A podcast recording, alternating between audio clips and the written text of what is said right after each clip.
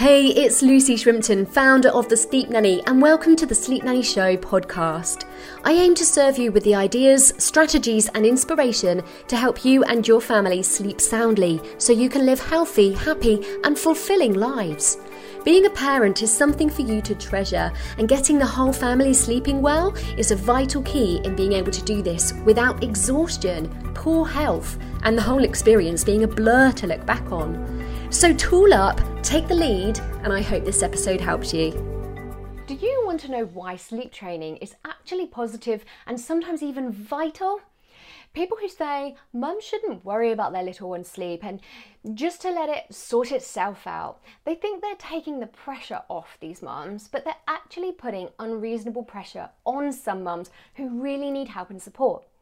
You wouldn't tell someone with mental illness, stress, or depression to just chill, it will sort itself out. No, you'd encourage them to get the support they need.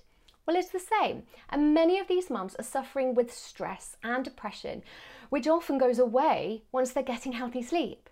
So, this idea that you don't need to get help, you can just do what comes naturally, and that all little ones go through those phases and they grow out of it and it'll get better and just relax. Well, okay, if that has worked for you, then amazing. You're so lucky. But I think it's irresponsible and actually destructive to try to push that as a view for all. It's not the right view for everybody to take.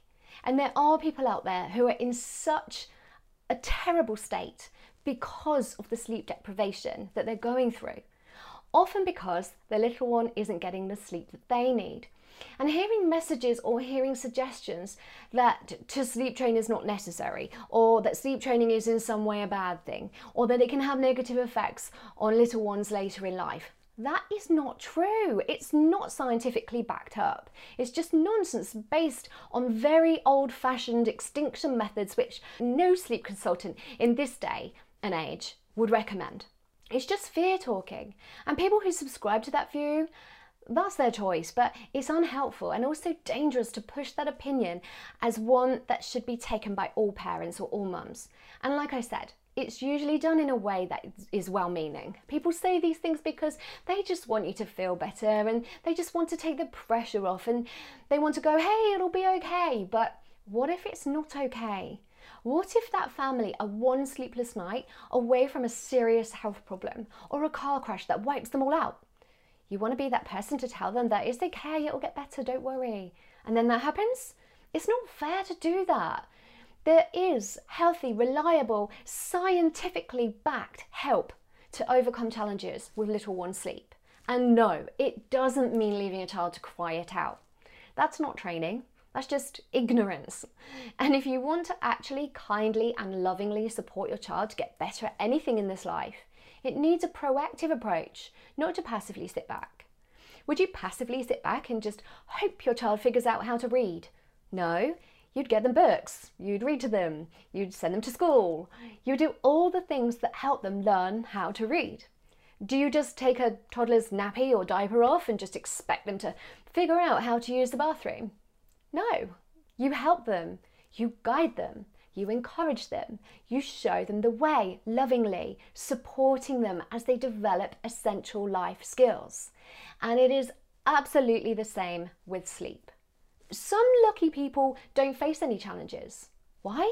Because it just so happens that the routine or the rhythm that they get into happens to suit the personality of that child. It just works. But that's the lucky few. And some people with more than one child don't get that lucky twice. And they'll tell you, I remember a mum, a client of mine, who had five children. She had no challenges with the first four and found sleep came easy. So, of course, when number five came along and he was not sleeping properly and they were all exhausted, she couldn't understand why. She said, I've done this four times before. What am I doing so wrong this time? And we looked at the situation and I told her, I reassured her, you're not doing anything wrong, but your approach that's worked brilliantly for your other four children is not right for this little one. This is his situation, this is his personality, this is his environment. It's not the same. And he needs a different approach. Within three nights, we had this toddler going from needing to fall asleep with his dad or his sister on the sofa watching telly to happily saying night night to his family and to his siblings and toddling up the stairs and going happily to bed. The little kitty needed the sleep. He wanted the sleep. He just didn't know how. And at no point was this child left to cry or expected to figure it out by himself. He was shown, he was guided, he was supported, he was encouraged. It was all so, so lovingly resolved.